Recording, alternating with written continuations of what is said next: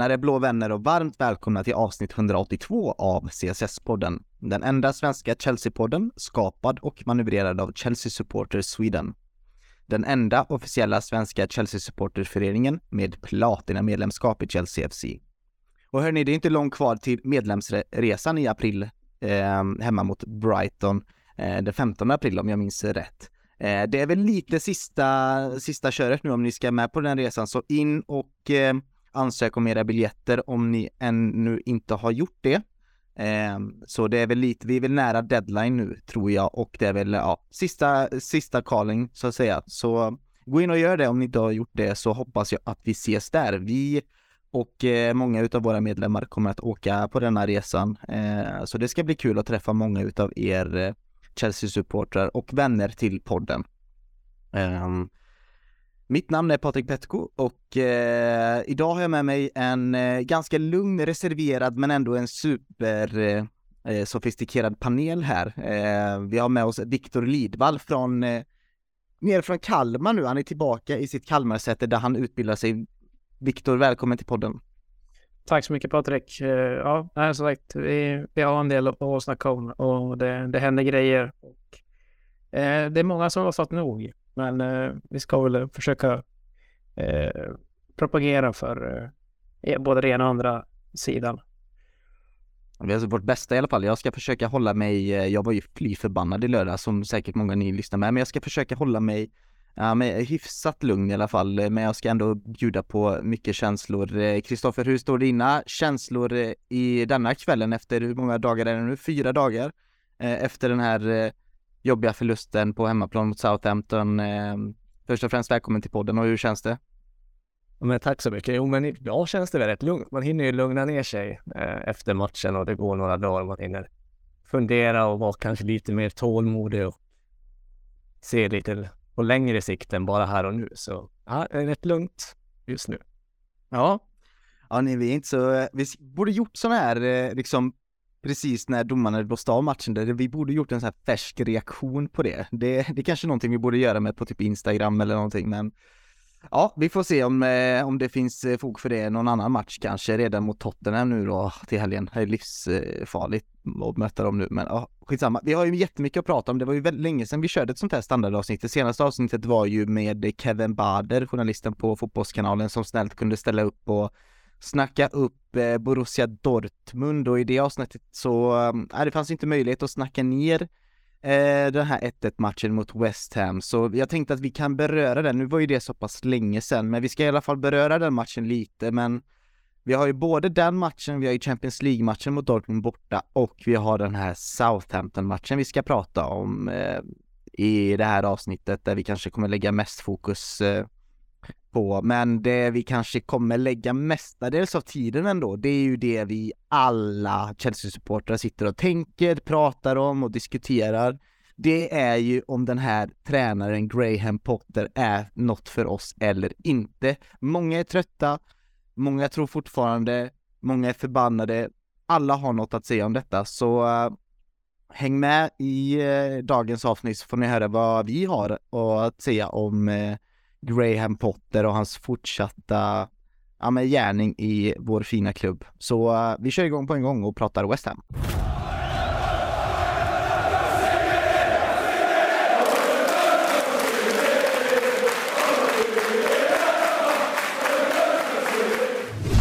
Ja, denna matchen mot West Ham, jag satt faktiskt på ett tåg upp till Ljusdal och för er som inte vet vart Ljusdal ligger, det ligger utanför eh, Hudiksvall någonstans där. Så jag hade väldigt dålig täckning på tåget, men jag hann ändå se en bra del utav första halvlek, för då var vi som tur var i Stockholm och hade ett litet uppehåll där, så där hade jag bra 4G-uppkoppling. Eh, så jag fick ändå se eh, Chelsea, men eh, jag fick ändå känslan av att det var en relativt jämn match som Alltså vi kanske borde vunnit och som tur var fick jag ju se den här bländade passningen utav Enzo Fernandes till, eh, till Joao Felix. Ett mycket snyggt mål eh, ändå, Kristoffer. Ja men verkligen och roligt för Felix att få göra sitt första Chelsea-mål och Enzo får stå för assisten. Och jag håller med dig, vi kommer ju ut väldigt starkt i den här matchen. Jag tycker första 20 så ser det ju riktigt lovande ut. Kanske på grund av att West Ham inte riktigt sitter ihop som ett lag. De bjöd både på ytor framför och bakom backlinjen. Men det såg ju väldigt positivt ut där, men sen tar ju West Ham sig in i matchen eh, mer och mer. Eh, och efter kvitteringsmålet så känns det ju som att de får momentumet och ligger på. Då är det nära att vi åker på ett eh, till mål i, i röven. Sosek har ju ett mål inne som blir bortdömt för offside. Eh, och sen kanske vi med lite flyt skulle haft en straff, men det kanske vi kommer in på. Mm. Ja, det var ju inte vilken kvittering som helst som eh, gjordes utav Emerson, eller ah, vilken som helst. Det var ju snyggt där utav, eh, vad heter han, Bowen, hur han flackade över den bollen med, med huvudet, men att det ska vara Emerson också. Aj, Viktor. Ja, det känns som att eh, så fort vi släpper iväg en spelare till en nya konkurrent så kommer de straffa oss eh, för sin nya klubb. Nej, men och, och du kanske ska vara glad att det var sämre täckning norr om Stockholm. För ja, första halvlek var ju det roligaste som Eh, gick att dra, ta ut från den matchen. Alltså efter första halvtimmen som var jättebra så eh, hände det inte mycket annat att dra på smilbanden åt. Och, ja, precis som mot Southampton så var det, det två formsvaga lag som mötte. Så där hade man ju verkligen förhoppningar att man skulle kunna studsa tillbaka och ta en trea i det derbyt. Men eh, nej, vi var ju inte särskilt nära att återta ledningen, det var vi inte. Mm. Det, jag minns att eh, någonting som fastnade på min näthinna ändå, det var ju det här, eh, jag tror du var inne på det Kristoffer, när Havertz ändå gör mål efter en väldigt fin eh, framspelning utav Modric, men eh, som tyvärr blev avblåst för offside eh, på gränsen. Men där kände jag någonstans att wow, det är det här vårat, eh, alltså de här fina nya anfallsspelarna skulle kunna producera för oss. Det är verkligen den här typen av fotboll som vi ja, men fotbollsgodis vi kan bjudas på när eh, spelarna är i rätt frekvens med varandra, liksom när kemin börjar byggas. Och det är väl någonstans det jag kände när jag såg större del av matchen, att det inte finns så mycket kemi. Vi kommer ju prata mycket om det i Southampton-matcherna, att det inte finns det här Ja men du vet, spelarna vet knappt vart de har varandra ibland, höger till vänster, men när det ser bra ut så ser det ju riktigt bra ut ibland. Ja men verkligen, och det, det, vi har ju bra spelare på pappret är de ju bra. Sen är det ju mycket individer som spelar för sig själv känns det som. De har inte riktigt fått träna ihop sig. Eh, de har ju värvat otroligt många under den här säsongen och det, det tar, tar tid att spela ihop sig och hitta den här kemin och hitta tajmingen med varandra. Eh, och det var det som blev lite fel för Havertz som sprang offside där. Men jag tyckte där såg man ju lite tendenser till vad Potter vill spela för typ av fotboll. Han är ju rätt rak. Eh, Viktor som har mer koll får väl rätta mig i det här, men det är ju lite mer vertikalt spel, om man ska säga. Det, går, det ska gå framåt på ett annat sätt och det såg man tendenser till där första 20-30 som jag var inne på. Men sen faller vi tillbaks till, jag vet inte, gammal sarri-fotboll och det är mycket sidled och ja, vi bjuder in West Ham i matchen som tar över matchen skulle jag säga. Mm. Viktor? Ja, nej, jag vet inte hur länge vi ska, ska stanna vid matchen, men äh, det, det, är ju deprimerande att se Eh, andra halvlek hur, långt ifrån vi är att eh, ta, ta tre poäng. Alltså den här uteblivna straffen ska ju såklart vara en straff, men eh, så då hade det ju känts som att vi kommit undan med någonting om vi hade tagit alla tre poäng. Eh, så att eh, nej, det var så otroligt fin första halvtimme, men det är ju bara en tredjedel av ordinarie speltid så att resterande 60 lämnar ju en del att önska. Mm. Och man brukar ju säga så efter en match eh, när man inte kanske får med sig alla poäng att ja, men vi tar med oss det positiva från matchen och så ska vi försöka applicera det i nästa match. Och det kan man ju lugnt säga att eh, vi gjorde när vi åkte till Westfalen stadion nere i Dortmund och eh, mötte Borussia Dortmund då i Champions League åttondelsfinalen då första matchen där vi, eh, den här matchen såg jag helt och hållet självklart, satt inte på något tåg. Och vi spelar ju mycket bättre och jag kanske tycker till och med att det här är den bästa matchen vi spelar under hela säsongen. Ehm, det finns säkert eh, andra där eh, potentiella man skulle kunna ta upp som alternativ. Men jag, jag kände, jag, jag, fick en jättebra känsla när, vi, när, när jag tittade på den här matchen och då kände jag, åh, vi, inte att vi är tillbaka sådär, men att jag fick den här Champions League-hymnen, någonting hände med laget, att identiteten som är som, alltså som har, eller den här Champions League har ju någonstans hjälpt Chelseas, vad ska man säga, identitet på något sätt ute i Europa och ute i fotbollsvärlden. Um, att det är någonting som händer med laget när vi väl spelar de här europeiska stormatcherna. Um, och jag kände väl att den viljan, hungern, passionen såg jag och det blev jag ju väldigt glad över. Sen förlorade vi ju matchen väldigt orättvist kanske. Um, sett i XG och allt det här skulle vi ju ha lugnt ha slått Dortmund, men jag tar med mig väldigt mycket positivt från denna matchen i alla fall, Viktor. Ja, precis. Och det dubbelmötet är ju långt ifrån avgjort. Eh, och det är kanske, men det är också så här väldigt symptomatiskt för vart, eh, vart vi befinner oss i vår säsong när vi trots allt gör eh, då en av de bästa prestationerna på hela säsongen och trots det inte får med oss en seger.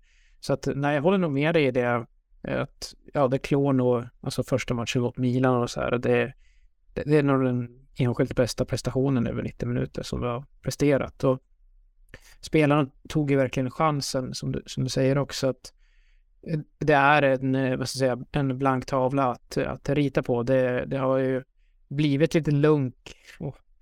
Allt, allt det här uppsving som alla nyförvärv har bidragit med har ju Eh, kommit av sig lite grann i och med att de fortfarande att resultaten har varit svaga i, i ligaspelet. Eh, så att nej, det kändes eh, väldigt fint att få bryta av med lite Champions League och det var ju ett tag sedan den tävlingen stod på menyn. Mm, och det som du är inne på Viktor så känns det inte alls avgjort långt ifrån. Det känns som att vi, de flesta utav oss Chelsea-supportrar ser ändå fram emot returmötet på Stamford Bridge. Kanske mer innan Southampton-matchen än efter Southampton-matchen, men eh, hur känner du Kristoffer? Det, det här var väl ändå en höjdpunkt? ja, men som jag var inne på, det här är nog en av de bästa prestationerna i år. Kanske Tottenham i andra omgången är i paritet med det här. Men annars har vi inte presterat på den här nivån över 90 minuter som Viktor var inne på, på länge. Eh, och jag tycker vi, för en gångs skull känns det som vi har en matchplan när vi går in i matchen. Vi ligger lite lägre i första, jobbar mer med omställningar och i andra så höjer vi liksom presslinjer och går mer framåt och trycker på och mer boll. Och vi skapar ju bra många lägen. Eh, Felix har den i ribban och ja, vi har massa fler lägen som skulle kunna bli mål. Men som den här säsongen ser ut så släpper vi istället in en efter en offensiv hörna.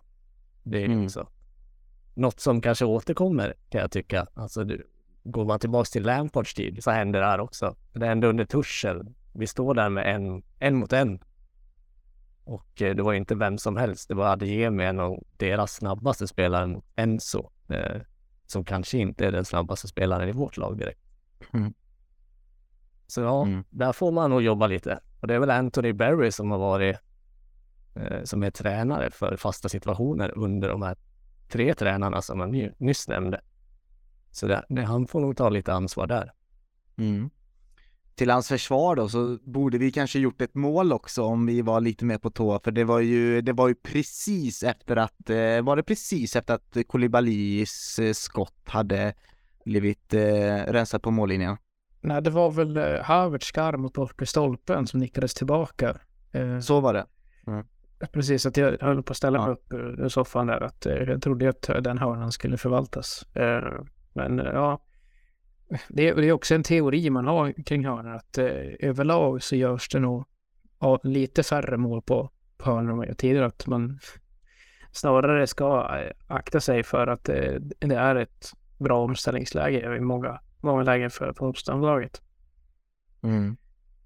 Ja, nej, sagt, vi eh, skapar en av många bra chanser i matchen och, och 15 sekunder senare ligger bollen i nät på bakom Kepa. Så att, eh, ja, man bara suckar. Ja, det är ju, ni hör ju, alltså det, det, är inte så jättekul att prata om de här matcherna, men jag kan lyfta upp det jag tog med mig också på en individuellt plan, det är ju att se um, att Loftus-Cheek var tillbaka i elvan och i laget. Det gjorde mig glad, för det kändes som att ja, men det här är en spelarprofil som kommer eh, passa bra jämte Enzo Fernandez. så jag tyckte att han verkligen gjorde det och jag tyckte de fick ett bra man fick också se en annan sida av, av Enzo Fernandes också tillsammans med Loftus-Cheek och det ska bli väldigt spännande att se Enzo jämte Zakaria eller Kanté nu, då börjar det verkligen vattnas i munnen på riktigt, men ja, det var ju någonting positivt. Var det någon annan som ni kände gjorde en så här en riktigt bra match eller kände ni, eller, eller var det någon som stack ut i era ögon, i ögon tycker ni? Ja, men eh, Felix var ju otroligt fin, liksom inblandad i precis allting. Eh, och som du nämner, Loftus Chico och Enzo ser ut och ha hittat någon slags ansvarsfördelning som, som fungerar. Och de spelade ju tillsammans där eh, mot eh, West Ham också dessförinnan och det kanske inte var så lika bra eh, hela tiden då. Men eh, absolut och, och, kul att Loftus-Cheek inte behöver någon vidare startsträcka efter rehabiliteringen utan kan komma in och, och, och göra skillnad direkt. Mm. Ja, det är ändå ett bra lag på papper som vi ställer upp med. Det är liksom, äntligen har vi våra yttrar tillbaka med både Rich James och Chilwell och Kolibali och Thiago Silva. Det låter ju som ett riktigt bra liksom eh, fyra där bak och sen Enzo Fernandes, Loftus-Cheek och sen är det ju egentligen bara socker, salt och alla kryddor i hela världen med Modric, Felix, Ziyech och Havertz på som en liksom anfallsfyra där. Det är ju på laget på pappret så är vi ju, alltså vi är ju en av världens eller Europas bästa lag på Potter och det är därför alltid det kommer tillbaka till vad hade Potter kunnat göra bättre men just i denna matchen så tycker jag inte att jag tycker då för första gången att precis som du var inne på, jag vet inte vem det var, men att vi hade en plan, det var du Kristoffer som sa det, vi hade en plan um, och det fanns inte den här respekten som jag känner att han har mot alla jäkla Premier League-lag. Han säger ja men de är välorganiserade, de är skitbra och allting som han säger på sina intervjuer, utan det var det var verkligen att, ja men vi låter er eh, anfalla första halvlek och sen eh, märker vi vart ni är svaga och sen pushar vi er i andra halvlek. Vi tog ju matchen, vi gjorde ju matchen till, till våran. Eh, det var ju imponerande att se. Det, det, var ju kanske därför jag också väljer att eh, kalla detta till den bästa matchen vi gjort den här säsongen. Just för att vi inte, just för att vi gör matchen till våran och vi spelar på våra villkor. Eh, är ni med på vad jag tänker, Viktor? Men och eh, när, ja, när matchen är slut så har vi ändå 21 avslutade av 8 på mål. Det, det ska ju räcka för att åtminstone sätta dit en boll.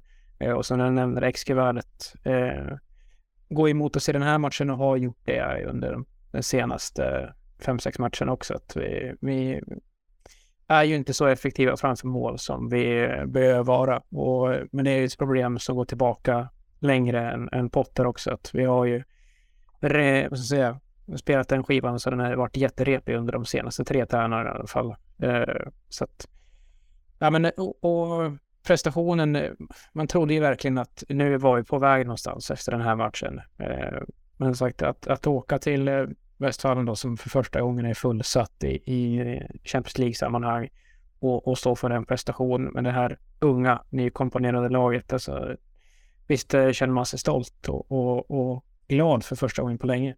Mm. Och det är alltså första gången som Borussia Dortmund vinner över ett engelskt lag i Champions League sedan september 2014.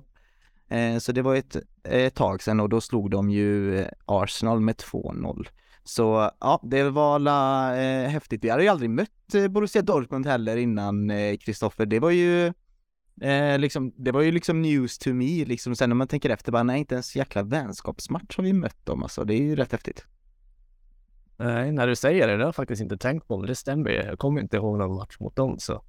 Nej, men det är häftigt och det är, den är ju häftig den arenan och den gula väggen där det får man ju faktiskt imponeras av deras fans. Sen kan man ju tycka att uh, det, det smakar illa i munnen när Bowley står och filmar det till sin egen jävla kamerarulle att, uh, med tifot där i början. Så, ja, det, det märks ju att han är amerikan om man säger så. Mm. Men förväntningarna är ganska låga på hur, hur, hur man ska bete sig som amerikan kanske från oss europeer. Jag vet inte. Eh, kanske finns någon amerikan där som tar illa upp, men då får du fan göra det. Eh, precis, det är bara att skriva till mig. Ja, precis. Men eh, vad var det mer jag tänkte på angående eh, denna matchen? Det var väl, eh, alltså måste nästan nämna detta, men Jude Bellingham, alltså vilken fotbollsspelare. Han tar ju liksom... Ja men vad är han? Han är väl 20 år och leder det här laget. Något otroligt eh, häftigt att se Jude Bellingham spela fotboll och visst han var bra i VM också men han, hela den här hösten har han ju dominerat i Bundesliga och eh, nej det är häftigt och jag förstår att hela världen kommer slåss om hans eh, underskrift och det är väl bara att drömma att han ska komma till oss, vilket jag, jag tror inte att det skulle kunna hända. Även fast det kom ut lite rykten, var det innan eller efter matchen där att eh, eh Todd Bowley och, och kompani, amerikanerna, ska göra allt för att få hans eh, signatur. Vi får se hur mycket trovärdighet det ligger till det nu till sommaren. Vi vet att vad som helst kan hända med den här klubben. Men eh, fan, ska vi ändå prata om det som vi alla kanske har väntat på, det som hände senast här och det var ju det mot, eh, mot Southampton. Ska vi prata lite mer detalj om, om denna matchen grabbar? Det var ju en otroligt spännande elva måste jag ju säga. Alltså det var ju Fofana fick ju starta helt plötsligt. Eh, jag tyckte det var kul, eller kul, jag tyckte det var bra att se eh, Aspilicueta också starta. Jag blev, alltså jag tänkte så här, mm, det är inte så dumt att vila, men eh, fan Potter gör, jag tycker han gör rätt, jag vilar liksom. Eh, men sen när matchen startade så kunde jag inte alls fatta hur man kan vila så viktiga nyckelspelare i, ja men en sån här viktig måste-match liksom. Så kan vi bara börja med 11 när, när, när ni såg den? Vad var er ärliga liksom insikt i detta? Eller vad, vad, vad tyckte ni precis när ni, när ni såg den? Jag blev glad i alla fall. Vad, hur kände du Kristoffer?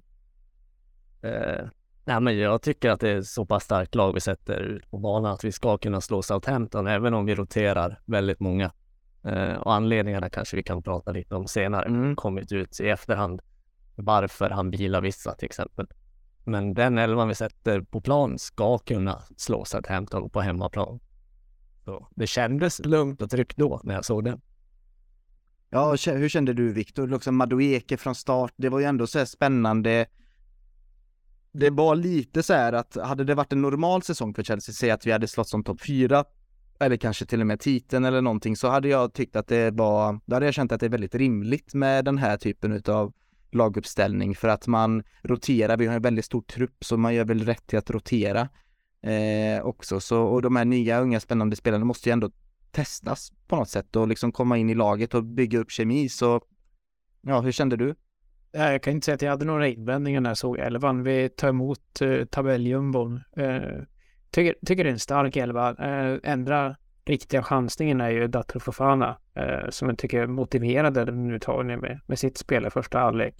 Eh, och tittar man på hela truppen, alltså det är inte så att jag känner mig orolig. Vi har Sterling, Havertz, Gallagher, Zakaria, Mudrik, Fofana, Chaloba kasta in, även Lewis Hall då. Eh, så att, nej, jag, jag, såg ingen anledning att ifrågasätta eh, elvan som så. Eh, fortfarande är det ju flera spelare som aldrig har spelat tillsammans. Eh, så det, det var väl ett frågetecken, men nej, som, som helhet så hade jag ingen anledning att ifrågasätta Potters uttagning där. Mm. Men matchen börjar och vi känner att det saknas ledare, det saknas mönster, det saknas vilja.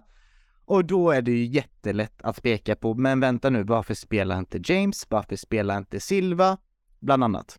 Eh, alltså båda de spelarna som jag precis nämnde är inte ens med i truppen alltså. De sitter inte ens på bänk. Havertz vilas, ja, vad, när matchen väl drar igång, då, alltså det är bara att kolla på Twitterflödet under den lördagen. Det var mycket ilska, eh, framförallt på hur spelet såg ut. Ja, alltså laget från eh, Dortmund gick inte att, eh, eller spelet som var i Dortmund gick inte att känna igen överhuvudtaget. Eh, och eh, om, om sista 60 mot West Ham var dåliga så går det väl att applicera på de allra flesta av de 90 spelminuter vi, vi har här på, på Stamford Bridge. Eh, det är högst undermåligt. Mm. Men vad, vad, vad, säger vi? Alltså vad är det här? Nu sitter vi här, vi, det känns som att vi har tömt ur luften ur en ballong här vad är det som sker framför oss? Jag känner ju, jag var ju skitad när jag såg den här matchen. Jag känner, hur kan det se ut så här mot tabelljumbon?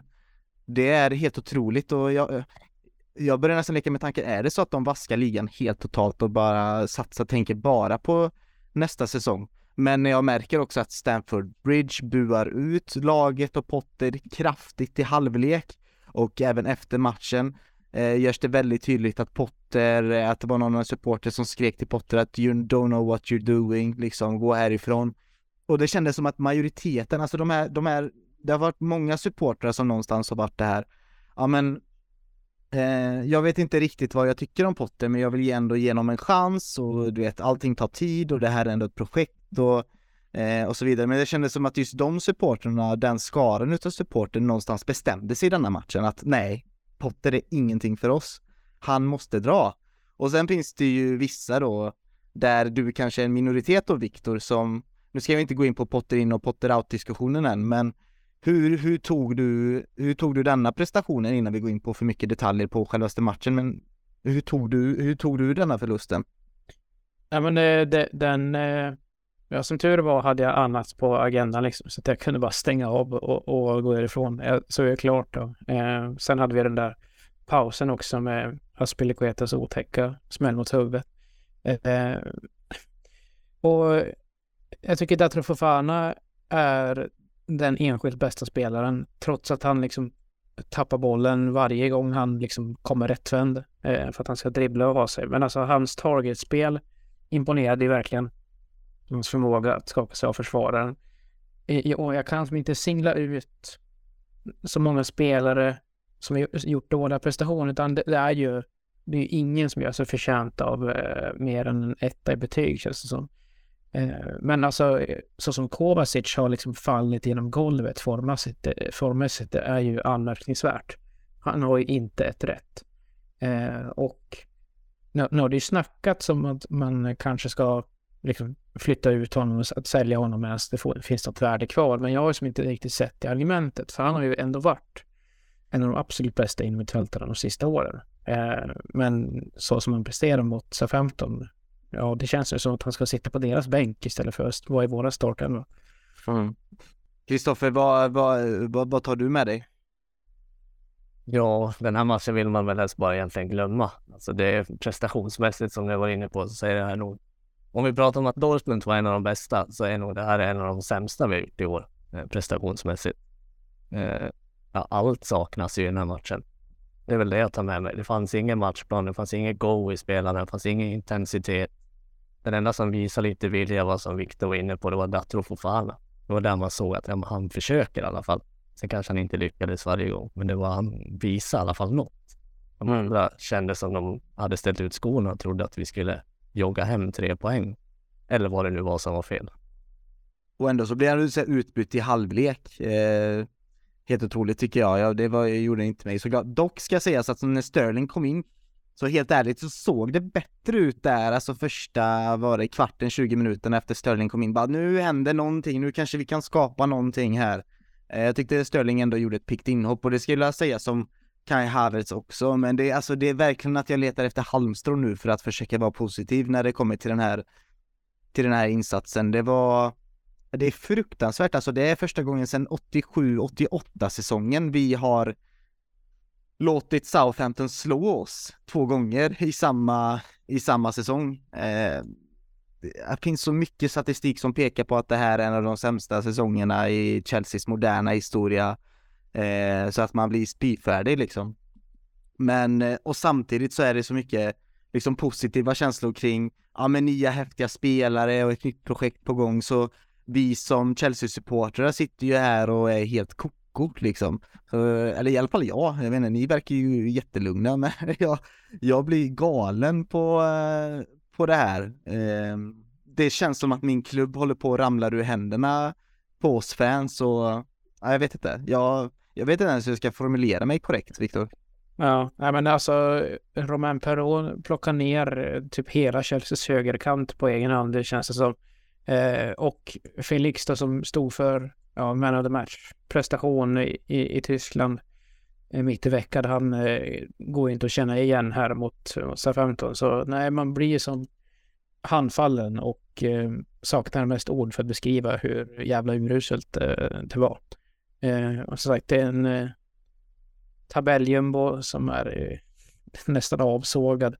Eh, nu vet vi att det gick eh, gick bra med Aspilicueta efter den här otäcka smällen. Men i första halvlek då eh, så, så, är det ju han som drar på sig den frisparken. Mm. Och, eh, som, som leder till 1-0 målet. Det är inget man förväntar sig att det är han av alla spelare som ska dra på sig den. Alltså ställs man mot laget på 20 plats så är det ganska enkelt liksom identifiera vad har de för styrkor, vad ska vi aktas för? Alltså James Ward-Prowse är deras främsta hot, alla kategorier. Eh, det är egentligen det enda man behöver trycka på. Inga onödiga frisparkar utanför eget straffområde. Sen kan vi bara fokusera på vårt eget spel. Eh, så att det var så som den, den fasta invitationen kommer det till. Det är svårbegripligt. Mm. Och den smällen, alltså den gick igenom tv-rutan. Man hörde ju att det var en kraftig smäll på Cesar Aspikueta. Men jätteskönt att han är eh, återställd och frisk. Han har gått ut på sociala medier och bekräftat att han mår bra och tackar för alla fina eh, meddelanden som man har fått. Eh, men ja, jag håller med. Det är att ge Ward Prowse den chansen. Det är som att ge, vad var det som någon skrev, det är som att ge straff till, till Southampton mer eller mindre. Otroligt vilken frisparksfot han har. Han är en, en av de här få spelarna i Football Manager som har faktiskt 20 på eh, free kicks eh, och ni som vet vad det är betyder det helt enkelt att det är jävligt bra, liksom bäst i världen nästan.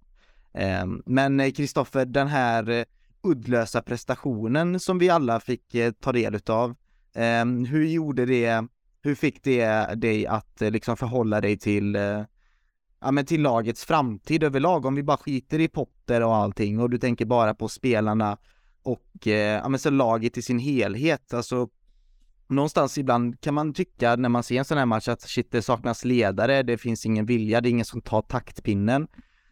Börjar man få lite så här second thoughts som Jorginho, bara hmm, var det kanske klokt att släppa honom i ett sånt här viktigt skede ändå i säsongen, vilket det ändå är tycker jag för oss liksom, vi vill inte åka ner i Championship liksom. Um, Finns det ledare i detta laget? Ser du några mönster? Ser du någonting som tyder på att laget som sagt, skit i potten nu. Att laget kan ta detta till, ja men till, till någonting som vi alla fans kan stå bakom. Finns det någon, är ni med? För jag börjar tappa kärlek för det här laget, om jag ska vara ärlig. Alltså jag börjar ju, jag tycker inte ens om att titta på det här laget ibland och det kan låta väldigt kontroversiellt som en Chelsea-supporter att man, att man säger så. Men jag måste säga det, jag måste vara ärlig här att jag är inte taggad på att kolla på det här laget när jag ser att det är knappast, jag får inte känslan att någon vill spela för laget. Um, förstår du vad jag, hur jag tänker och hur jag känner, Kristoffer? Ja, men jag förstår hur du tänker, men jag tror ändå att vi går en framtid, en ljus framtid till mötes. Vi måste bara ha tålamod. Vi har värvat otroligt många spelare. Det tar tid för dem att hitta liksom kemi, eh, hitta sin roll i gruppen. Jag tror att det är mycket individer som inte är en grupp just nu. Det är nog där Potter måste lägga eh, sin mesta tid. Det handlar inte om taktik i dagens läge, utan det handlar om att få ihop den här gruppen och jobba mot ett gemensamt mål. Eh, och ja, jag, jag, tycker att vi saknar ledare som du var inne på. Men jag tror att det, de måste växa fram. Vi är inne i en generationsväxling. Jorginho var en ledare, i alla fall har man fått det till sig att han var väldigt viktig utanför. Mm. Du har Silva som är lite av en ledare, men han är inte den här verbala, eh, tar folk under sina armar och liksom leder laget.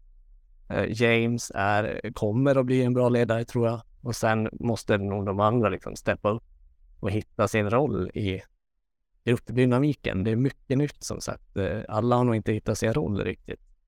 Eh, och det, jag tror att mycket jobb ligger där. Få ihop den här gruppen, sortera vilka vi ska ha kvar till nästa säsong. Vilka ska vi skicka? Vilka presterar inte på träning? Vilka har inte egenskaperna som krävs för att spela i Chelsea?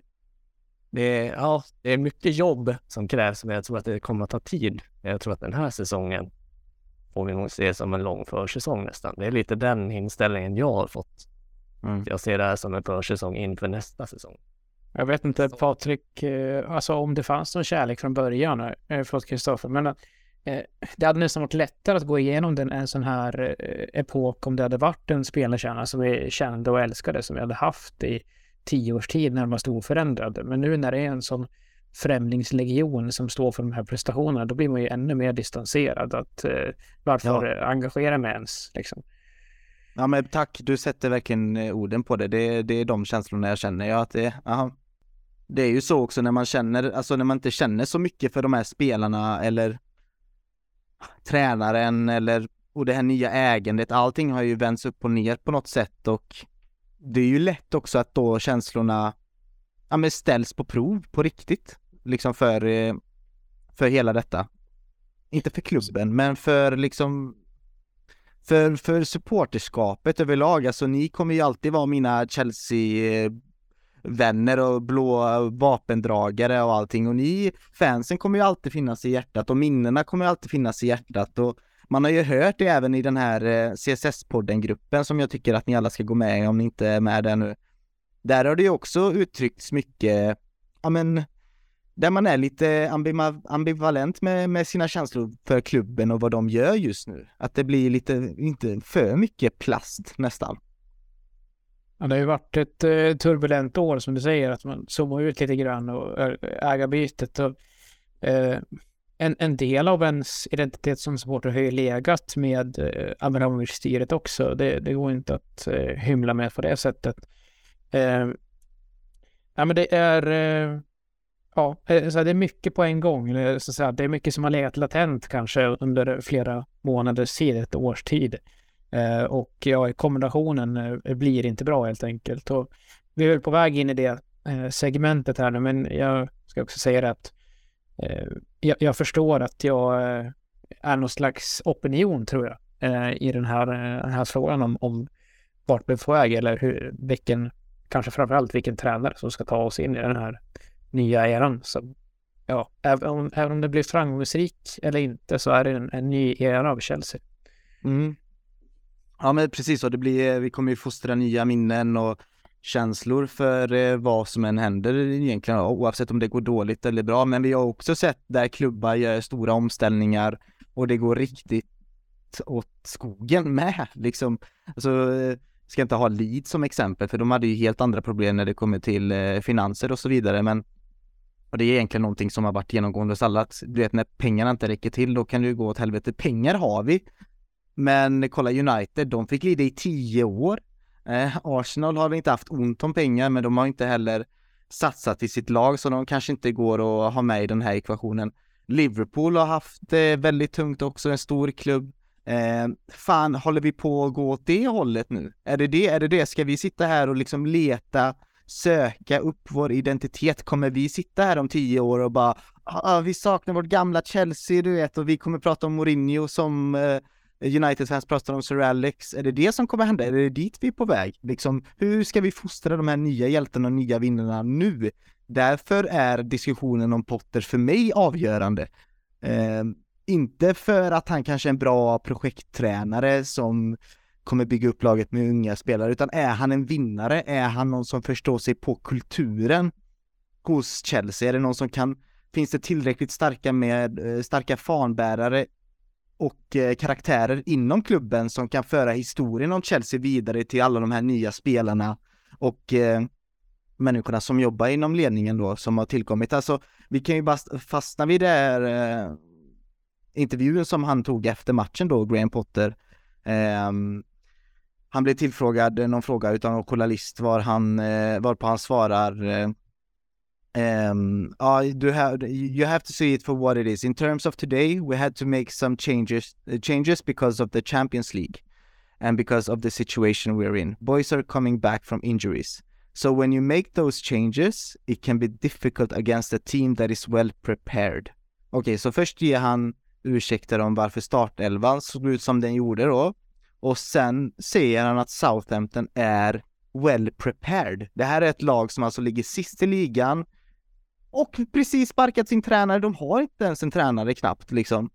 Eh, och de spelar uruselt och jag har hört Southampton-fans som säger ute på Twitter och allt annat på YouTube som säger att det här är deras sämsta säsong på, på år och dagar. Och här säger man att de är well prepared. Är man då liksom Chelsea-material då? Det är där frustrationen bottnar i mycket tror jag. Man får ju säga det att eh, han har inte haft den, den track record på presskonferenser som eh, Tuchel hade. Jag tycker han hade ett väldigt fint facit på hur han hanterar media och kunde väga sina ord.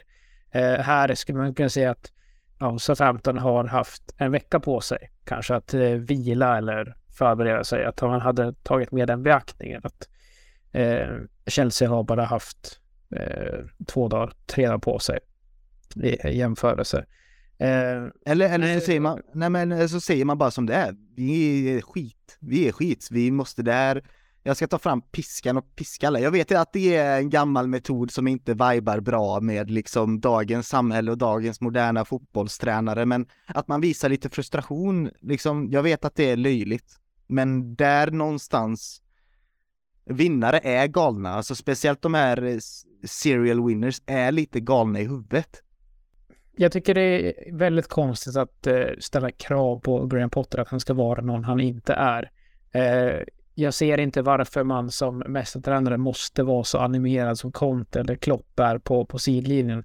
Eh, det finns ju exempel på motsatsen också. Det är inte så att eh, Carlo Ancelotti gör några yviga gester där han står, utan det är ett ögonbryn på sidan som ändrar vinkel. Eh, ja. Så att det, det, det, köper jag inte överhuvudtaget, att man måste visa att man är frustrerad med domslut. För annars kanske Zuzek inte kommer undan med den där straffen. Det, det tycker jag är skitsnack. Mm, men alltså det är ett effektfullt eh, ögonbryn från Ancelotti i alla fall. Hela världen vet ju vad han menar, eller hur Kristoffer? Ja, jo så är det ju med Ancelotti. Men även han är ju liksom mjuk och fin vid sidan om och i omklädningsrummet. Och jag är ju en sån här, jag går inte igång på, på, det eller andra tränare säger till media. Det som är viktigt för mig är vad de gör internt, vad de säger internt, vad de säger i omklädningsrummet och så vidare. Vad de säger utåt, det är egentligen skitsamma. Mourinho hade ju säkert pratat om, inte vet jag, att det skulle ha varit rött kort på sparken i huvudet på Aspi till exempel, eller eh, prata om VAR mot West Ham och han, liksom, han var ju mästare på att skifta fokus. Mm. Eh, så det interna är det viktigaste och där har det ju kommit uppgifter från Matt Law till exempel att han är ju energisk och är rätt hård på Cobham mot sina spelare. Eh, och det är viktigare än vad han säger utåt, i min värld i alla fall. Så får ni tycka och tänka annat. Men ja, men alltså jag tror det där är propaganda från Chelseas marknadsföringsteam eller någonting. Alltså, jag väljer att bli konspiratorisk här. Men okej, okay, jag tycker det här är bra, en bra brygga då till Potter in och Potter out diskussionen som ändå måste tas. Tycker jag väl. Alltså det är väl ändå dags. Det är väl Potter är den sämsta tränaren vi har haft. Alltså resultatvis då på 27 år. Um, det som är intressant i detta fallet då, eh, jag kan bara prata för min egen åsikt och också den viben man får utav andra Chelsea-fans, det är att vi helt plötsligt befinner oss i ett läge där vi, eh, det har, det har jag nämnt innan i podden, där vi supportrar helt plötsligt måste lära oss att bli mer tålmodiga.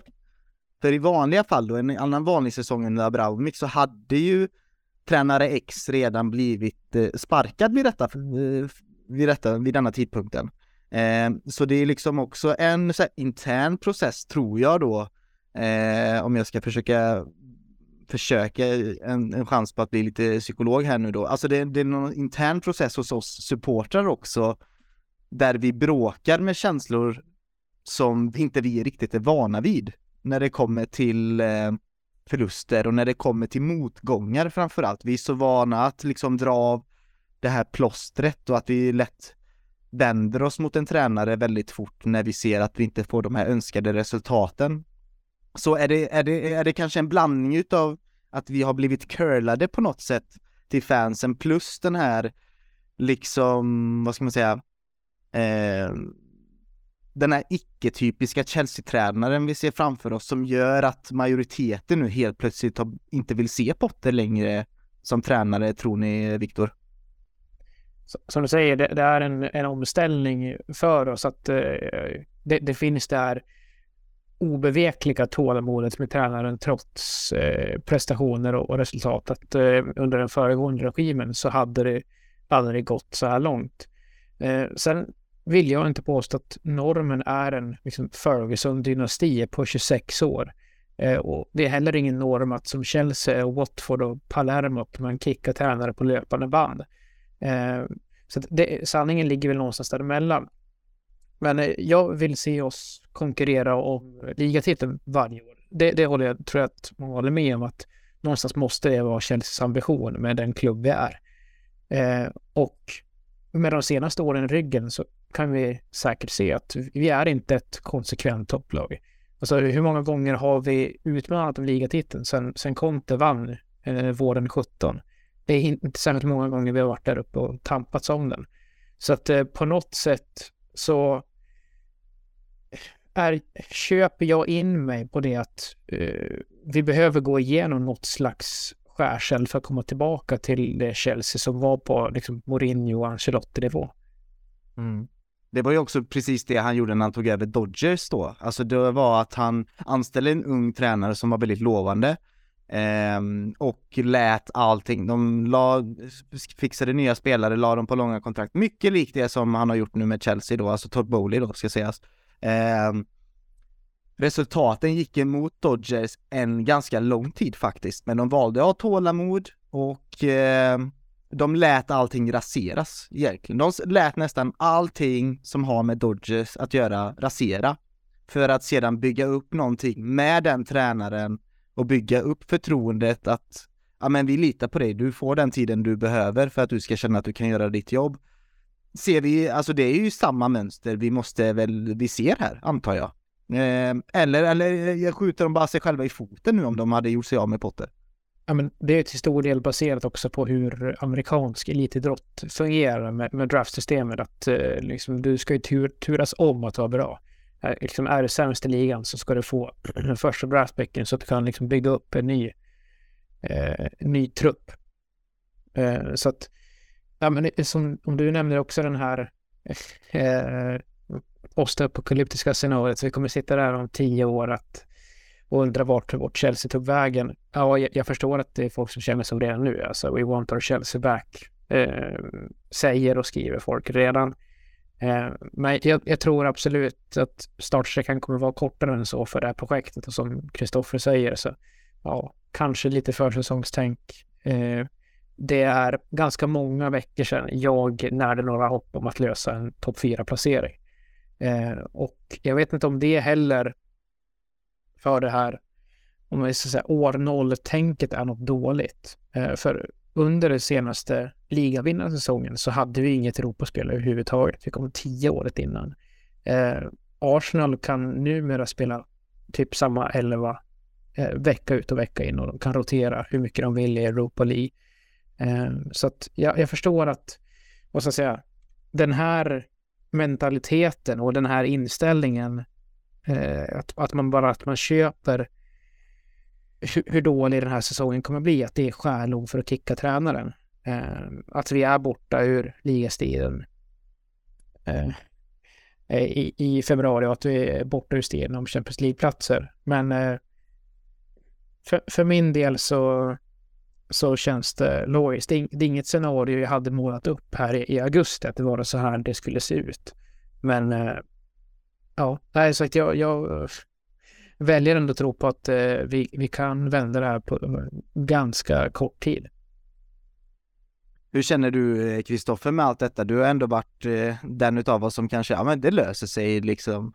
Ta det lugnt här nu då, liksom ta en bulle och le, liksom hela den viben. Men eh, jag vill ändå pick your brain lite, alltså accepterar du som Chelsea-supporter att det ska se ut så här? Alltså hur, vart går din gräns någonstans? Vart går din ribba? Skulle vi kunna förlora varje match nu då och precis klara oss i Premier League? Eller var, vart någonstans går din eh, eh, smärtgräns? Om jag ska göra frågan ännu mer tydligare så kan jag bara ge dig mitt svar. Mitt svar är att jag vill bara se att det ser bättre ut på plan. Alltså för mig, jag skiter fullständigt i hans ursäkter, hur han beter sig, att han, jag bryr mig inte att han ska stå och skrika på någon fjärdedomare, det är inte det jag kräver. Jag, han kan stå där som liksom en lyktstolpe, han behöver inte ens finnas där. Han kan stå ute, på, han kan sitta på läktaren, jag bryr mig inte, men så länge inte spelet ser bättre ut och vi inte får med resultaten i ryggen så är det väldigt svårt att få med mig på Potter-tåget. Ja, men jag, jag, håller med dig Patrik där i allt du säger egentligen. Det, det jag också vill se är bättre prestationer först och främst. Resultaten lite sekundärt faktiskt. Prestationerna får gå före, i min värld i alla fall. Sen om jag är nöjd med säsongen? Nej, det är jag verkligen inte. Alltså, det är långt ifrån vad man vill att Chelsea ska vara. Som Victor säger, vi, vi, vi Chelsea-supportrar vill ju att vi ska kämpa om titlar varje säsong. Och där är, är, vi inte. Men det var ett tag sedan vi var där också. Förutom i cuper då. Där har vi ju överpresterat. Men ja, jag tror ju på det här projektet ändå. Även om det är svårt för mig att motivera här och nu varför Potter egentligen ska vara kvar för allt. All mm. statistik säger att han inte håller. Det enda som egentligen får mig att tro på det är vad han har byggt i Brighton, vad han byggde i Östersund och att det tog även lång tid för han att sätta sina idéer i de klubbarna. Så det är det enda egentligen som motiverar varför han ska vara kvar. Och i min värld så vill jag se att prestationerna blir bättre under våren och sen får man väl ta ställning i sommar om han är mannen som ska leda det här vidare eller. Ja, alltså jag märker ju också hur vibbarna går i, i CS-podden-gruppen och, och, andra forum, Twitter och och dylikt. Och ja, det kanske är lite så här kejsarens nya kläder över min take, men jag vill att det här ska få ta tid. Eh, att låta de här killarna spela ihop sig och under en tränare som ledningen har valt ut. Så att bara för att era med Abramovic har varit enormt framgångsrik. Alltså vi är Englands mest framgångsrika klubb på hela 2000-talet. Eh, men bara för att det, det, har funkat med den tränaralliansen så betyder inte det att det kommer fungera i framtiden. Och vill vi vara bofasta i toppen av Premier League igen så behöver vi ha kontinuitet på tränarbänken. Vi trodde väl kanske att Conte skulle vara den tränaren, men eh, han har väl max tre säsonger i sig i en och samma klubb och sen har den lågan brunnit ut. Och vi har ju pratat så mycket om, om Tuchel liksom och hur oväntat det kom, men eh, när, när han väl sparkades så fanns det ingen annan tränare jag ville ha än Graham Potter och det, det står jag fast vid. Ja, det håller jag med. Då kände jag ju likadant, men eh, jag vet inte, men jag tycker bara att man hade kunnat brygga över hela det här projektet med Torell lite smartare och det känns så dumt att ens nämna hans namn för det är som att vi kollar tillbaka till på någonting som inte kommer hända igen. Eh, så det, det känns inte särskilt utvecklande att prata om Thomas Torell, även fast vi kanske helst hade velat se honom tillbaka. Eller ja, några utav oss kanske hade velat göra det, men ja, ja, men det är ju det här men har han det liksom? Är, med? Är, är, är, inte det, är det inte det, det som är till slut frågan? Har han det? För någonstans vill jag ju Någonstans som jag sitter och frågar mig själv när jag tittar på det här laget, det är ju, har de, eh, ni nämnde Ancelotti där, du gjorde det Viktor. Men liksom, man märker att spelarna tar till sig det Ancelotti vill från laget. Jag ser inte våra spelare ta till sig det Potter vill från laget. Jag vet inte vad riktigt vad Potter vill med det här laget. Och du sa lite där Kristoffer att du såg lite tendenser i matchen mot West Ham att ja men jag kan börja se lite hur Potter vill spela. Ja, jag ser inte ett skit. Är jag blind? Jag vet inte. Har jag satt på mig, har jag liksom tagit beslut för tidigt? Av att jag inte vill ha Potter? Har jag liksom nu, nu, är inte, nu, ja, nu känns det nästan som att jag pratar med två psykologer här och jag går i någon slags terapi, men det är kanske det som är funktionen med denna podden, jag vet inte. Men eh, jag blir ändå väldigt eh, oroad när jag ser att jag inte ser någonting i Potter som får mig att tro på honom. Alltså absolut ingenting.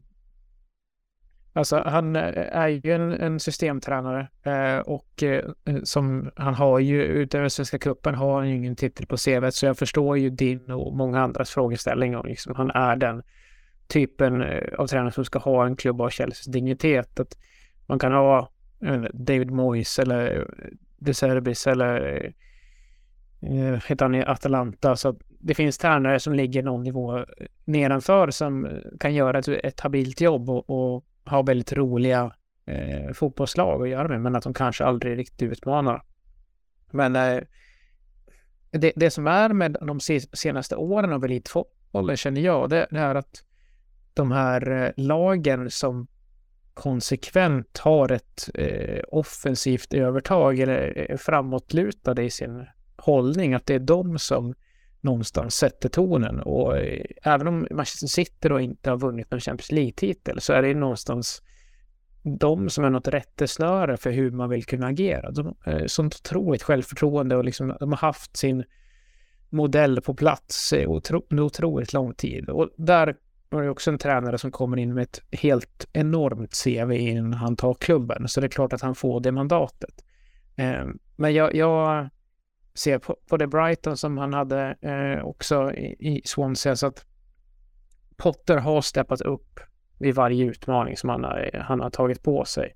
Eh, och det här är ju såklart någonting i en helt annan klass och det har inte få, gå, fått en start som man hade, hade önskat. Men eh, för mig finns det absolut eh, saker i, i hans bakgrund, i hans CV som säger att han, han absolut kan vara rätt man för jobbet. Mm, men det är ju där, hur, hur långt går tålamodet? Nu, nu läste vi här vad det var där det sipprat ut någonstans. Vi vet ju inte sanningshalten i de här nya ryktena som dyker ut här som vi har läst eh, och delat med oss både i grupper och i, i andra sammanhang på Twitter då att det, det ryktas om att han har tre matcher på sig eh, att vinna tillbaka fansen. Gör han inte det, så vad händer då? Hur mycket sanningshalt ligger i det? Ger man honom säsongen ut? Har man kontaktat Pochettino med att han har tackat nej tydligen? Vivell ska tydligen ha haft eh, något krismöte som han hade kallat till idag då, vår tekniska direktör, eh, enligt eh, journalisten Nizar Kinzella då. Eh, men efter en timme eller två så tog han bort den tweeten. Det är väldigt skumma grejer som händer nu. Man vet inte vad som är sant eller falskt eh, längre, för någonstans så innan ni kommenterar alla de här uppgifterna som jag bara radade upp här, så var, alltså hade Bowley och de sparkat honom idag så känner jag lite att, oh, fuck, ni höll er inte till det ni lovade. Ni har skjutit er själva i foten. Då blir Chelsea ännu mer identitetslös nästan. Eh, så nu måste man nästan köra på Potter ut och bara visa att man är lite envis. Eh, men hur envis ska man vara och hur långt får det gå innan man liksom inser att man har gjort ett, eh, ett misstag med att anställa eh, Potter? Om vi börjar med de här kommentarerna med alla, alla ryktena liksom som är kring att han har tre matcher på sig, Viktor eller Kristoffer. Vem, vem vill ta takttonen där? Vad tror ni det stämmer liksom? Det, det låter jättekonstigt i min bok. Eh, som sagt med, med de uttalanden som, som ledarskapet har gjort hittills. Eh, och sagt, det, det, är många olika uppgifter som kommer från olika håll. Och så säga, det, det kunde varit roligare omständigheter, men bara det faktum att eh, de här nya direktörerna gör sig påminn på något sätt se, se som ett positivt tecken. Eh, sen har ju de knappt uttalat sig mer annat än i samband med värvningen av Badiashil. Mm. Eh, men alltså hur, hur stort tålamod ska vi ha? Eh, som lyssnarna märker så har jag kanske ett orimligt stort tålamod och liksom stoppa huvudet i sanden eh, och eh, vill vänta ut den här stormen. Men att vi kommer bomma topp fyra och i och med att vi gör det så kan vi i mitt tycke lika gärna missa Europaspel helt och hållet. Då, då, kan, det, då kan det vara. Eh, och det innebär ju en, eh, förutom en sportslig och så att säga, eh, meritmässig eh, miss så är det ju också stora pengar som ledarskapet eh, gärna hade haft. Eh, men eh, och med det sagt så eh, ska vi absolut göra det bästa som går med återstående säsongen. Och det, det, det, ska man heller inte ta på allvar. Det har jag sett att vissa supportrar, jag, jag, vet inte vilka eller om man ens bör nämna dem, men att man då skulle hoppas på en förlust mot, eh, mot Tottenham till helgen. Men eh, det tror jag inte att det är någon som, som gör här. Eh, inte någon i, i ens i poddgruppen heller. Det, det är att driva det lite väl långt. Ja, nej men precis alltså jag ska välja att jag lekte ändå med tankarna så alltså, där mot Southampton att fan hade vi kommit undan med den prestationen och en 1-0-seger så uh, hade vi köpt oss mer tid, eller Potter hade köpt, med, köpt oss mer tid. Och jag pratade med en United-supporter i måndags om just detta. Han bara, fan jag kände så i flera år Patrik. Jag kände så med Ole Gunnar, jag kände så med van Gaal, jag kände så med Mourinho, att fan att de vann denna matchen, för nu köpte han sig tid. Och jag bara, fan jag vill inte hamna där, jag vill inte hamna där, jag vill inte hamna där. Så, men ja, jag, alltså, jag säger inte att jag väljer att fortsätta tro på Potter, men alltså jag har inget val. Alltså vi har inget val.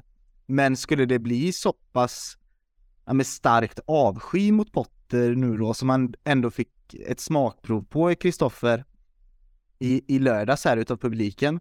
Eh, om det skulle fortsätta genom våren med blandade resultat, då är det ju väl omöjligt på något sätt att eller vad, vad kan Potter göra förutom att bara vinna för att vinna tillbaka förtroendet? Från oss fans då framförallt, skit i ledningen för de verkar ha bestämt sig, men från oss supportrar, det handlar väl bara om prestationer och resultat. Det finns ingenting han kan säga, det finns ingenting han kan göra för att vinna tillbaka förtroendet. Det handlar ju bara om det som sker på plan och det är han väl medveten om.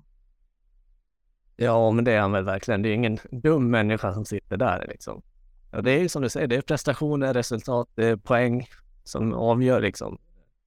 För får han för många fans emot sig, så vi säger att det är 100 procent, förutom Viktor då kanske, som tycker mm. att han ska lämna, då är det otroligt tufft. Då tror jag inte ens ledningens tålamod eller styrka gentemot oss fans håller. Då måste de göra en förändring och tvingas till det. Sen kan man väl tillägga att Potter är ju en prestigevärvning för Bowley och kompani. De valde att sparka Tuchel med alla hans meriter och allt han har gjort för Chelsea och han plockar Potter till sitt projekt. Så tid kommer han att få. Eh, sen beror det på, han måste också få med sig fansen som du är inne på. Det får inte se allt för dåligt ut under våren. Här. Mm. Ja, jag, sen eh, sa jag att jag kanske inte bryr mig så mycket vad han säger och sånt där, men jag tycker inte han utstrålar eh, vinnarmentalitet, men det, jag kanske har alldeles för dåliga sociala skills. Eh, jag har aldrig träffat Potter heller, så jag vet inte.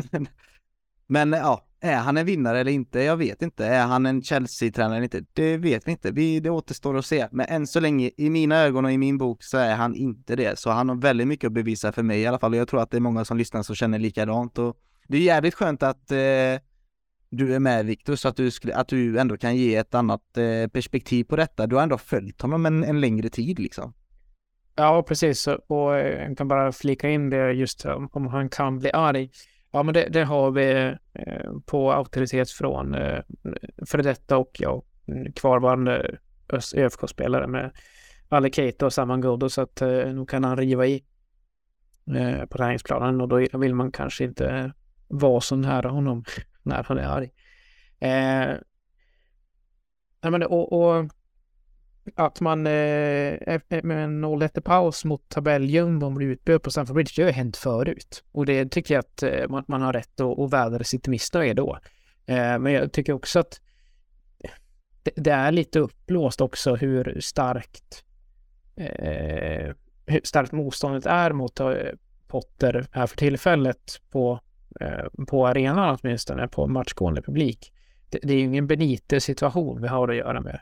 Eh, och Potter har inte gjort någonting för att förarga oss på den nivå som Benitez har gjort. Men att Nej. det, det så, ja, det kanske också är oroväckande. Det kan bli värre. Det kan bli mer hostilt. Eh, men eh, ja. Men visst är det också, kan ni förstå de supporterna som tycker att han är lite av en marionettdocka till, till den nya ledningen? Liksom att han är bara en ja-sägare? Kan ni förstå det argumentet lite, att man får den, det intrycket av Graham Potter? Ja, men det kan jag förstå. För, för som jag var inne på, eller du Patrik, han är ju inte den karismatiska eh, personen på presskonferenser. Han är kanske inte den som ryter i. Och helt ärligt tror jag inte han är i sina presskonferenser. Mörkar nog vad han tycker och tänker en hel del.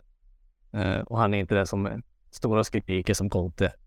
Uh, så han får inga pluspoäng där liksom gentemot oss fans. Alltså enkla pluspoäng skulle jag säga att det är. Uh, och det är väl det som gör att man också tvekar och kanske tycker att han är lite av en marionett och att Bowley och de är egentligen de som styr helt. Jag kan förstå att man vissa tycker och tänker så. För om man tänker efter också, det här är ju liksom hans största, om vi fortsätter med det Kristoffer, det är ändå hans, så här, det är ett stort uppdrag han får liksom. Han får vad är, det, vad är det, ungefär 12 gånger så bättre lön än man fick i Brighton. Eh, liksom för honom är ju detta, åh oh, ja tack, absolut, det är klart jag vill vara tränare för Chelsea, wow det är det största som har hänt i min fotbollstränarkarriär liksom, det, det är klart och det är typ den känslan jag får att ah, ja, ja, jag gör vad som helst bara jag får jobbet. Nästan, alltså jag vet att det är löjligt att tänka så, för det är ju säkert eh, uh, inte sant, men det är ju den viben han, han, han ger ut liksom. Ja, han ger väl ut den viben. Sen tror jag han är en annan person bakom och internt. Eh, och Viktor kan nog bekräfta det mer som har mer koll på han sen Östersund och lite sådär. Att mm. det är mm. väl inte riktigt den personen man får backstage så att säga. Och det är en väldigt smart man. Det säger alla som har träffat exempel Frida Fagerlund som har varit med i podden för länge sedan. Eh, som träffar han på plats säger att det är en otroligt smart person. Eh, och väldigt verbal och duktig på det viset. Så ja, sen kanske, vi vet ju faktiskt inte, är det för stort steg för Potter att träna Chelsea? Han kommer ju bara från Östersund, Swansea och Brighton. Eh, vi vet inte om han håller Chelsea-nivå, men jag tycker det kanske är för tidigt att döma ut han helt som vissa. Mm. Men det är det här att, eh, så här, lär dig på jobbet, liksom. Det, är, det är lite så. Kom, bli tränare för så får du lära dig jobb på jobbet, hur man jobbar liksom. Det är, Ja, men eh, skitsamma, han kanske kan växa, han kanske också kan göra, gå från pojke till man, precis som många Chelsea-spelare eh, gör också när de kommer till klubben och går från pojkar till män. Han kanske också kan bli lite, kanske kan anta en roll eh, som eh, gör, för till slut måste vi komma ihåg att det här är ju, eh, fotboll är ju för oss fans liksom, det är för supportrar, det är underhållning och vi, vi måste känna vi ska ha känslor för våra tränare och spelare och för vår klubb. Liksom, det går hand i hand. Så om han måste bara spela det, om han måste gå in i en roll för att göra oss eh, Chelsea-fans lite mer, ja men eh, kanske rikta vårt fokus någon annanstans. Så får han helt enkelt göra det, han får spela det sociala spelet helt enkelt. Uh, I don't know. Uh, men alltså det, det, det, finns ingenting vi kan göra, vi kan inte lösa situationen här. Vi kan bara prata om hur vi känner och hur vi tänker. Um, så vi får helt enkelt eh, stå ut då med att han kommer sitta där eh, mot eh, Tottenham också och ska vi kanske prata lite Tottenham? Nu har vi inte gjort jättemycket insyn i dem förutom att vi ska, vi vet att vi ska möta dem på söndag. Och det är ju ett intressant läge för, alltså båda lagen. För våran del handlar det ju bara om att ja, men, ja, visa att vi är på allvar igen efter den här prestationen. Ehm, Spelarna ska ju ha fått både söndagen och måndagen helt lediga då eh, från träningsanläggningar på Cobham, så de ska ju ha hunnit reflektera och samla sina tankar och eh, ladda inför en ny eh, vecka och eh, inför en stor match då. Så det här, det gynnade ju Klopp sist han gjorde det eh, och Liverpool. Eh, nu fick ju Liverpool storsmisk mot Real Madrid igår, så det kanske bara funkade en vecka. Men ehm, ändå känner jag att fan, jag tror vi kan slå Tottenham, eh, även fast de har spelat väldigt, väldigt bra med eh, deras assisterande tränare nu som tar hand om laget medans, eh, Antonio Conto är sjukskriven. Vad har du för tankar, Viktor, kring eh, detta möte? Nej, men eh, vi var inne på det också lite grann att eh, andra omgången under ligasäsongen var det en av lagets absolut bästa prestationer. Lite annan trupp, Eh, en annan eh, tränare och tränarstab som eh, huserar i, i Chelsea då. Uh, men Spurs har ju verkligen blandat och gett på slutet alltså. Kloma City eh, blir sen eh, utskåpade borta mot Leicester, förlorar mot eh, Milan i Champions och så går man och vinner mot, mot West Ham här nu senast. Så att, eh, nej, absolut att vi ska kunna få med oss ett, ett resultat mot eh, Tottenham. Eh, och så här, om vi lever i ett vakuum så, eh, och, och, och kopplar bort Chelsea lite grann så är ju Spurs ett lag som eh, kan slås, absolut. Mm. Och vi har alltså inte förlorat mot dem på de senaste åtta Premier League-matcherna. Det är ändå skön statistik att ha med sig i ryggen. Eh, och Tottenham har förlorat alla hemmamatcher mot oss i Premier League eh, på deras nya arena då, eh, Tottenham Hotspur Stadium. Eh, där vi har gjort sex mål och de har gjort noll då i totalt då. Totalt. Eh, three point lane. Three point lane, ja. Förande. Det är skönt. Eh, men de går eh, hyfsat starkt i ligan ändå. Vi pratade om, eller jag vet inte om vi har pratat om det i detta forumet, men det har ju snackats om att Newcastle ska vara lite av en favorit till topp fyra, men eh, de eh, verkar inte ha den bästa formen i ryggen, utan det är väl Tottenham som säkert har störst eh, möjlighet att eh, snå åt sig den sista fjärdeplatsen. För topp tre är väl ganska spikad va, med Arsenal, City och United, men topp fyra kommer ju bli intressant där mellan eh, Spurs, Newcastle, och ska man ta in Liverpool där? Ja, men det måste man väl ändå göra. Va? Um, och Brighton, då varför inte Brighton? Um, så ja, men det är väl Tottenham, de har ju massa att spela för egentligen. De har ju Eh, verkligen, eh, inte bara att de äntligen kan slå Chelsea på Tottenham Hotspur Stadium, men också att kämpa för en fjärdeplats. Eh, Kristoffer, vad har du för eh, tankar inför denna matchen? Det är ju, det känns som att alla matcher är måste-matcher och alla matcher är som cupfinalen nu, men det här, det är på riktigt en måste-match detta för båda lagen. Ja, men så är det väl. För oss är det väl mer för att bevisa att vi är bättre än vad vi var i senaste matchen eh, och få en bra prestation. Typ Tottenham har ju blandat och gett som Viktor var inne på. De har lite skador nu i truppen. Bentancourt missar resten av säsongen. Loris är väl borta den här matchen också vad jag vet. Sessignon är tveksam och Bissoma är också tveksam till att möta oss. Så det, de har ändå två startspelare som är skadade. Och Bentancourt har ju varit rätt viktig för dem på innermittfältet. Så det kan vara ett bra läge att möta dem nu. Vi slår ju lite underläge känns det som och det tror jag kan passa oss. Och det är, perf det är perfekt läge för Potter att vinna tillbaka fansen. Oh ja, ja, det går ju fort i fotboll. Det är bara att prestera resultat och prestera bra spel, så då vänder opinionen fort. Ja, det är ju verkligen läge, men de måste ju också göra målen. Vi har ju bara gjort sex mål på de senaste elva Premier League-matcherna. Eh, och visst, vi har visat tendenser på att eh, vi kan börja skapa bättre lägen. Eh, men de måste sitta med, inte fastna vid mållinjen eller gå i någon ribba eller stolpe, utan de måste över mållinjen. Och vi måste börja få med oss eh, lite framgång och någonting som kanske kan peka på det, alltså någonting som skulle kunna vara moralhöjande för hela laget som verkligen kan hjälpa Chelsea tror jag inför denna matchen. Eh, om inte på plan så i alla fall i själen och i hjärtat för spelarna, det är ju att man får se att N'Golo Conte är tillbaka i träning. Och det måste väl göra ja, men hela truppen eh, superglad och framförallt Potter tror jag att man ser att en av världens eh, bästa mittfältare de senaste 6-7 åren eh, äntligen tillbaka från sin mycket långvariga skada. Minns ni den senaste matchen eh, Conte spelade för oss? Ja, det var mot Tottenham va? I andra omgången. Han gick ut skadad.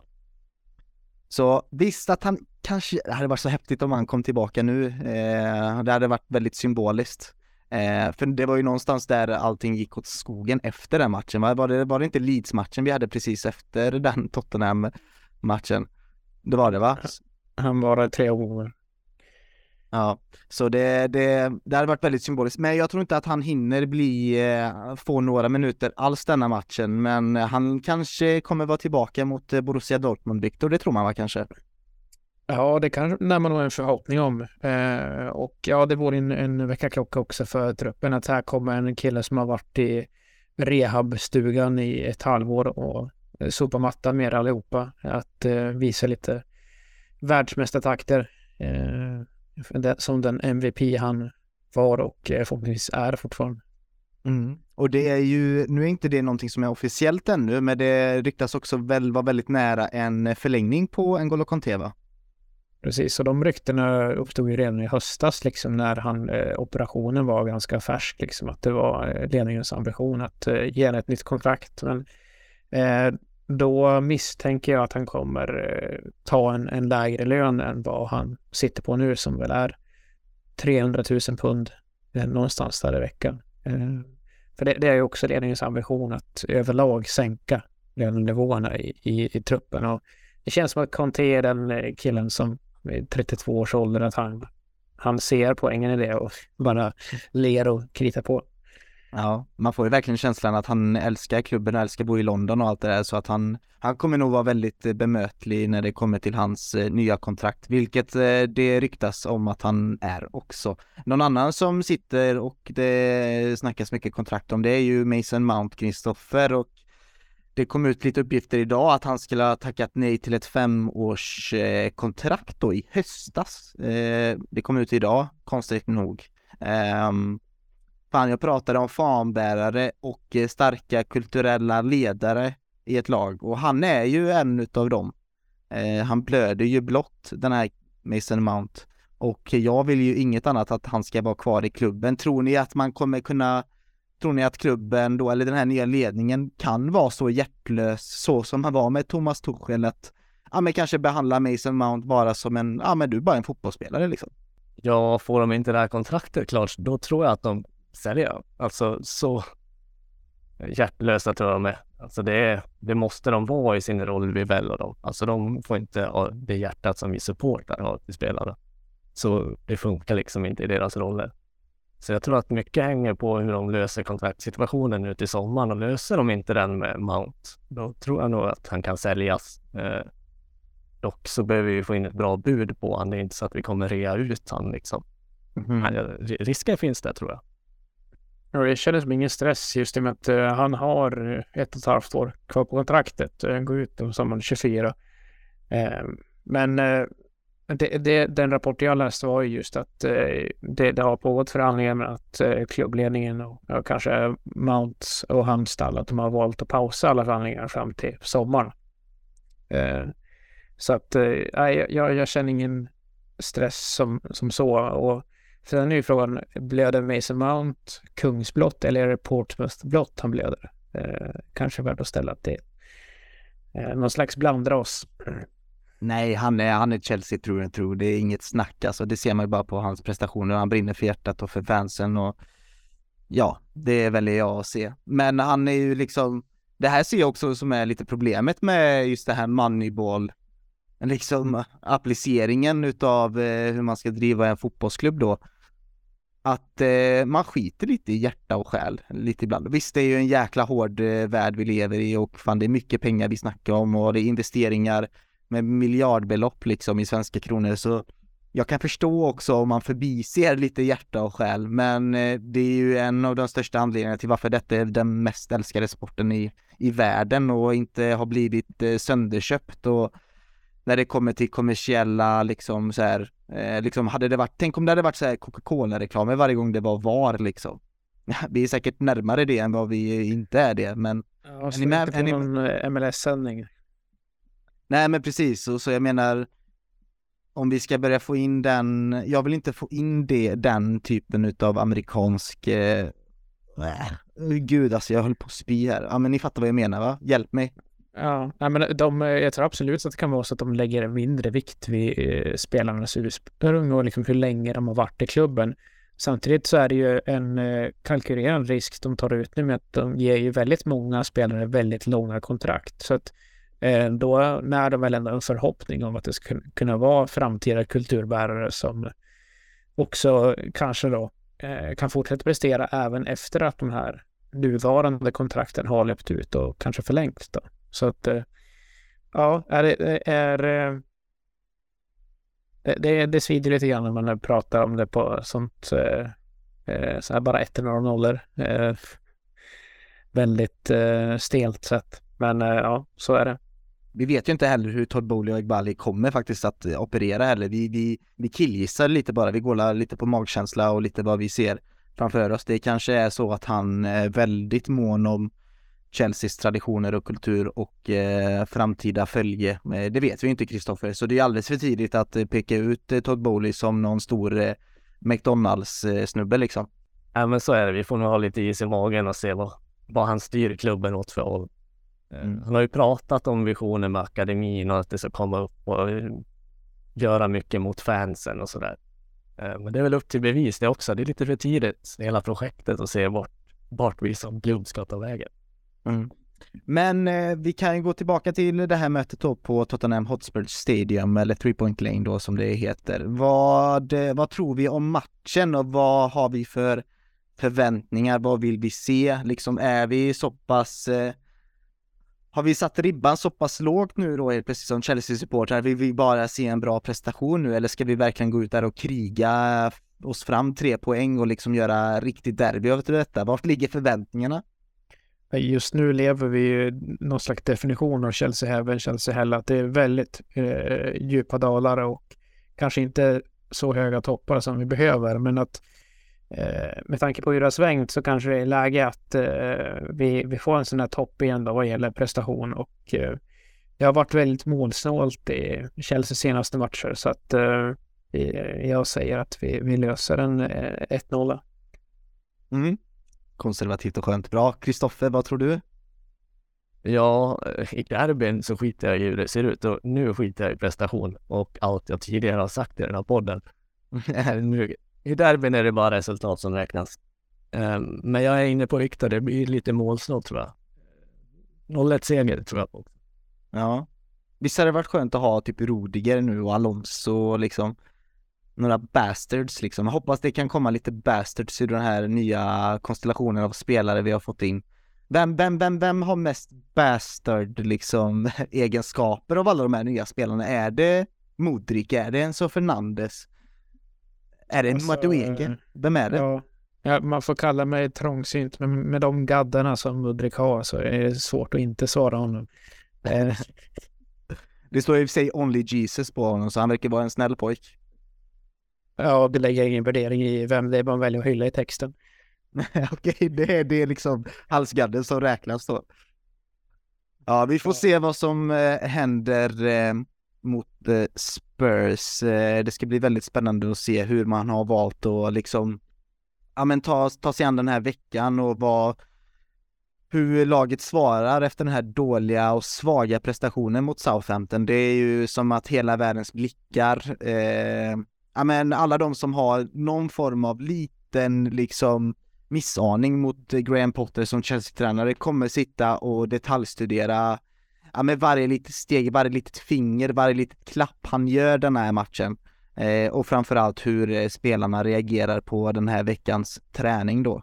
Så eh, det ska bli skitspännande att se vad som händer på söndag och så tycker jag att vi kör en en tidigare podd då, eftersom den spelas på söndag så tycker jag att vi kanske redan kör en poddinspelning på um, tisdag nästa vecka om vi hinner eh, eller onsdag. Eh, det beror på när Chelsea spelar, höll jag på att säga, men det är klart det gör. Eh, så ja, vi tackar så jättemycket för att ni har lyssnat och tack eh, grabbar för att eh, ni var med. Det var ändå, det behövdes kanske inte så jättemycket terapi från, från ert håll. Det var kanske lite mer jag som behövde det. Kristoffer, känner du dig klokare eller lugnare efter detta? Oh, det vet jag aldrig om man gör när man pratar Chelsea, inte den här säsongen framför allt. Eh, men det är alltid lika roligt att vara med i alla fall och prata Chelsea med er. Ja, stort tack för att du kunde ställa upp och Viktor, eh, stort tack till dig också. Tack så du ha Patrik och jag tror inte alls att jag är klokare efter den här inspelningen än vad jag var innan, men eh, ja, det säger inte så mycket. Ja, men det, jag är väldigt taggad. Jag har precis bokat eh, resa och flyg och allting till Wilhelmsresan. Så att eh, fredag klockan 12, 24 februari har ni på er ifall ni inte bestämt er än att göra biljettansökan. Det kommer bli skitkul. Det är alltid skitkul. Så att jag hoppas vi ses där. Fan vad roligt. Vi kommer absolut att ses där, Viktor och alla andra ni som ska åka dit. Eh, ja, det var allt för idag. Gillar ni vad vi gör så var gärna schyssta och lämna fem stjärnor i de poddapparna ni lyssnar på och eh, gå även med i ehm, CSS-podden-gruppen då på Facebook. Den heter bara CSS-podden. Eh, så det kan ni söka upp och gå med där. Där har vi alltid gott snack eh, och ja, matchtrådar och det kommer ut nyheter där. Så vill man följa allting som har med Chelsea att göra så kan ni gå in där. Eller Viktor, vad kan man mer? Man kan ju läsa på Svenska fans. Berätta lite. Ja, nej men vi försöker ju vara så tidig som möjligt eh, med allting Chelsea-relaterat eh, och eh, egentligen uppdatera dagen. Och som sagt, det är ju supporterföreningen som roddar med Chelsea-sidan på Svenska fans. Det, det, går inte att säga för alla andra klubbar att det, det är på det sättet. Ja, men det finns ju allting. Eh, nyheter, vi har veckosammanställningar av damlag och akademi. Vi har eh, kröniker och allt möjligt. Matchrapporter och införrapporter såklart. Så att, eh, ja, men det, eh, det händer mycket kring Chelsea nu och det märks också på, på läsarsiffrorna faktiskt på, på sajten att eh, folk undrar vad fan som pågår och försöker hitta svar i våra alster. Så det, det är roligt. Jag måste säga att ni gör ett eh, superbra jobb där i redaktionen och är väldigt snabba med, med nyheterna så det är jag väldigt tacksam för. Och eh, gå även in på vår eh, Discord som vi nu också har. Eh, ni kan söka upp den i vår Facebookgrupp så hittar ni den. Eh, där vi också snackar gott. Ehm, ja, stort tack återigen att ni har lyssnat. Keep the blue flag flying high och så hoppas vi på tre poäng mot Spurs.